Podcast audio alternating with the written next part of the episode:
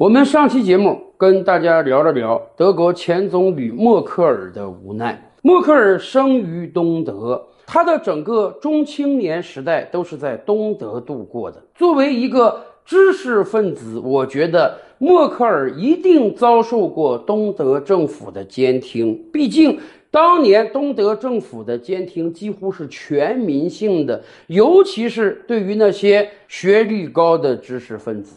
这恐怕是默克尔人生中的一段屈辱。然而，默克尔没想到，当有一天两德合并了，他都成为了新生德国的总理之后，他向往的光明之地——美国老大哥，却对他进行了长时间的监听。而且，哪怕在他对美国总统奥巴马进行过言辞激烈的抗议之后，美国政府对盟友的监听也从未停止。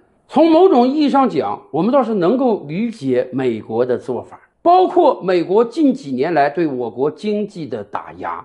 美国作为一个立国仅两百多年的国家。他作为世界老大的时间都接近一百年了，所以他实际上也是非常惶恐的。他担心会有人把他从世界老大的宝座上拉下来。当看到我国经济茁壮成长之时，他要遏制；当看到欧洲一众盟友蠢蠢欲动，有可能有反美之心的时候，他要监听。包括美国利用这次乌克兰危机，使得欧洲众多国家被牢牢地绑在了自己的战车之上。美国一方面可以给俄罗斯放血，另一方面实际上也是给整个欧洲在放血。美国这样的做法，难道不会积德？欧洲领袖们的反感吗？所以美国要先下手为强啊！我要对欧洲所有领袖进行监听，一旦有什么反美的苗头出现，他就早做打算。甚至美国是不光监听欧洲领袖的，五眼联盟的其他国家领袖，美国也照听不误。可是对于欧洲各国而言，难道就只能像默克尔一样打落牙齿或血吞吗？欧洲毕竟是几百年来人类发展的中心，工业革命的诞生地。欧洲祖上扩了很久了，也就是二次大战之后才把世界老大的位置拱手让出。那么，整个欧洲就真的十四万人骑卸甲，更无一个是儿郎吗？欧洲各国就没有敢站出来对美国霸权说不的人吗？当然有了，比如说。法国总统马克龙，此前的节目我们就说过啊，西方世界从来不是铁板一块的。英国和美国由于同文同种有着特殊关系，所以二战之后，英国调整了自己的对外政策，划同心圆，认为与美国的关系是英国的重中之重。英国等于拱手把世界老大的位置让给美国，但是他觉得好歹我跟美国是表兄弟啊，这个便宜还是让自己人占了。所以，英国相对而言更愿意接受美国的领导。法国可不是这样啊！法国人是很骄傲的呀。过去几百年间，世界通用语言是高贵的法语，不是低劣的英语呀。所以，二战之后，美国虽然成为了西方世界的领袖，但是法国并不甘愿当小弟。戴高乐时期，法国甚至主动退出了北约。法国也是西方阵营中第一个和我国建交的国家。对于法国人而言，人家好歹也是联合国五常之一，人家好歹也曾经扩过，凭什么心甘情愿地接受美国的领导呢？尤其是。法国总统马克龙早在几年之前，特朗普时期就说过，北约已经脑死亡了，法国要和德国联合组欧洲联军，法国要担负起保卫欧洲的作用来。法国和德国这两个欧洲大陆最重要的国家要联合为欧洲的未来考虑，而不是听命于美国。甚至欧盟曾经的三驾马车啊，英国现在已经脱欧而去了，德国。前总理默克尔执政十几年之后挂冠而去，刚刚上台的舒尔兹根基未稳，所以真正适合做整个欧盟领袖的，恐怕真的是第二任期的马克龙了。而且我们感觉到最近一系列事情的发生，真的让我们意识到了马克龙不是一个一般的政客，他是一个可能成为比肩戴高乐的政治家。为什么？我们从最近的两件大事儿看出来。首先，第一就是马克龙顶着美国的巨大压力，开启了访华之旅。短短几天的访问，马克龙收获颇丰，中法之间签订了很多外贸大单。更关键的是，在台湾问题等一系列重要问题上，法国是旗帜鲜明的支持我国的。而且就在返程的客机之上啊，马克龙兴奋地接受了法国记者对他的采访。他表示，整个欧洲不应当做美国的追随者。欧洲的事情要由欧洲人自己来管，这不就是当年美国提的门罗主义吗？马克龙等于是第一次对美国霸权说不。一年多来的俄乌战争，让我们看到了美国有多么霸道，在对待对手之时，他可以毫无忌惮的双标。以前不是风能进雨能进，国王不能进吗？以前不是私有财产神圣不可侵犯吗？结果美国把他以往的所有规则通通打破，在经济上无所不用其极的制裁俄罗斯，而在针对盟友上呢？对于德国而言，他无比的需要来自俄罗斯的天然气，可是美国人把北溪管线这条德国的生命线给炸断了。到今天为止，美国政府对这件事儿还三缄其口。当有的国家要求调查之时，美国还去投弃权票，甚至还要编造说六个人的小团体就把北溪管线炸掉了这样拙劣的谎言。然而，大多数欧洲国家对此只能敢怒不敢言，谁都知道是谁炸毁了北溪管线，但是没有人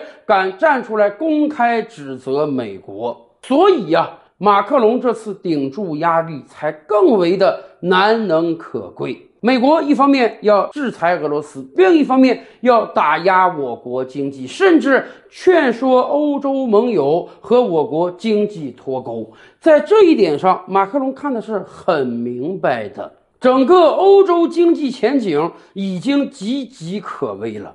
由于俄乌战争。整个欧洲和俄罗斯能源已经脱钩了，欧洲再买能源只能找美国、找中东、找北欧。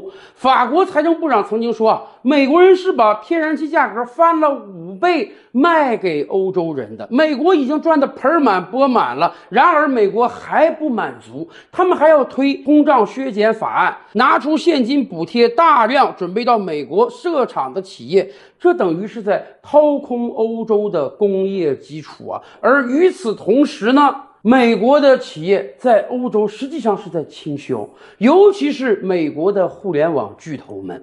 这些年来，我们非常清楚网上经济对实体经济的冲击，大量的网商平台、网络商家赚到钱了，可是中小企业举步维艰了。然而，对于我国来讲，好歹这个肉是烂在锅里的，是中国的互联网企业赚到了钱，而中国的实体小商家赚不到钱。我们是财富从一批人手中转移到了另外一批人手中，但是他们都是中国人。可对于欧洲人而言呢？是美国的互联网大平台在赚钱，他们像吸血一样把全欧洲的血都吸干了，而欧洲的中小商家赚不到钱。税收没法留在本地，实体经济备受摧残，所以全欧洲实际上面临彻底沦为美国经济殖民地这个前景。在这样一个状态之下，美国还叫嚣欧洲要与中国经经济脱钩，那真是让欧洲经济步入万劫不复之深渊呐！所以。马克龙鲜明地看到了这一点：欧洲绝不能和中国经济脱钩，欧洲甚至要加大和中国经济的往来，这恐怕是欧洲自救的方法呀。因此，不管美国的压力有多大，马克龙都要顶住压力，为本民族、为本国、为本大洲的长远利益考量。他顶住压力到中国访问，而且马克龙也有一个雄心壮志，那就是在中美两强之间，有没有可能法国领导的欧洲成为世界第三极呢？是的，欧洲这个人类现代文明的发源地，已经可怜的沦落到想做第三极都做不成的状态了。不光在国际事务上，马克龙显现出了政治家的高瞻远瞩，在处理国内事务时，马克龙也敢于顶住压力。比如说，最近法国的延迟退休改革。马克龙访华之前，实际上法国已经乱了几周了，几乎每一天都有大量的人走上街头抗议政府延迟退休的政策，甚至有很多人把这比为新一版的法国大革命。这一次的法国延迟退休改革，完全是马克龙一手推出的，甚至考虑到了在议会进行辩论的时候很有可能无法过关。马克龙甚至使用他的总统特权。直接通过法案，这使得法国国内很多人颇为不满。然而仔细想想，马克龙为什么要推延迟退休的政策呀？本来对于马克龙而言，现在已经是他的第二任期了，他再过几年就也到点儿下岗了。不管法国的养老金体系面临什么样的危机。至少在最近这两三年是不会爆发出来的。对于一般的西方政客而言，他们很多人考虑的是眼前利益，考虑的是能不能骗到更多的选票，所以他们是愿意发钱而不愿意收钱的。很多西方政客选举的时候夸夸其谈，今天发多少慰问津贴，明天给多少现金补助。他就不考虑到国家根本就不创造财富，国家的钱通通是从老百姓税收中收上来的。你滥印钞、乱许诺，这就是在花钱买选票。可没办法，很多政客都有选举压力，所以他们只能看眼前利益，不考虑长远利益。而政治家则不一样。政治家要考虑到的就是本民族、本国家更长远的利益。对于大多数国家而言啊，现代发达国家有一个通病，那就是老龄化和少子化的危机。越是发达的国家，医疗技术越好，人类寿命越长，所以呢，领养老金的人数就越多，而且年份也更长。这使得很多发达国家都面临养老金体系崩溃的问题。再加上年轻人还不愿意生孩子，每一年开始缴纳养老保险的人越来越少，而领养老金的人越来越多。最终，这一定是个无解的状态。那哪个国家的养老金体系不改革，恐怕都得崩溃。那么，怎么改革呢？有一个相对比较简单的方法，就是延迟退休。本来六十岁退休，让你六十五岁退，你多干五年活儿，多缴纳五年养老保险，少领五年养老金，那么当然就会延迟养老金体系崩溃的时间，就会使整个国家有更充足的时间应对这一难题。道理也很简单，五十年前人类寿命大概只有六七十岁，六十岁退休嘛，你领个十年养老金就没有了。可是现在很多国家动辄这个平均年龄到了八十岁、九十岁，所以你领三十年养老金确实时间有点长了。我们人类就是有这样的通病啊，明明知道这个政策从长远看它是个好事儿。或者说是一个不得已之举，但是真正当这个政策的铡刀落下来之时呢，大多数人是叫苦连天的。就说这个延迟退休吧，谁愿意说明明我可以六十二岁退休，结果你非让我多干两年活，多交两年养老保险，少领两年养老金？作为个体而言，我当然是不愿意的。我甚至说，为什么不能等几年，等我的退休年龄过去之后，让后人再延迟退休呢？人毕竟都是自私的，所以几乎没有什么政客敢推动延迟退休。因为他们非常清楚，你这个政策动了所有人的蛋糕，一定会有巨大的压力袭来的。然而，马克龙也顶住了这股压力。他非常清楚啊，法国的养老金体系再不改革，过不了多长时间就会崩溃。哪怕这个崩溃的时间在他卸任之后，但是这毕竟是有害于法国经济发展的。所以，马克龙要强推。法国的延迟退休改革从六十二岁调整到六十四岁，大家别看就调整了两年。但是也激起了法国老百姓的巨大愤慨。当然，人家法国老百姓游行，我觉得也是情有可原的。毕竟，在过去一整年的时间里，由于能源危机，法国电价在不断上涨；由于俄乌危机，法国拿出了大量的钱去支持乌克兰，所以法国老百姓有这样的怨言：哦，你有钱去买美国高价能源，你不给我发退休金；你有钱去支持乌克兰打仗，你不给我发退休金。那么，凭什么让我们支持你的延迟退休改革呢？可是，毕竟马克龙是一个有作为的政治家，他能够为法国的长远考量，所以他能够顶住压力，哪怕法国老百姓几十万人、上百万人上街大游行，他也继续推行他的延迟退休改革，因为。对整个法国而言，再不改，可能时间就来不及了。对于马克龙而言，也可能未来有个两全其美的好方法，那就是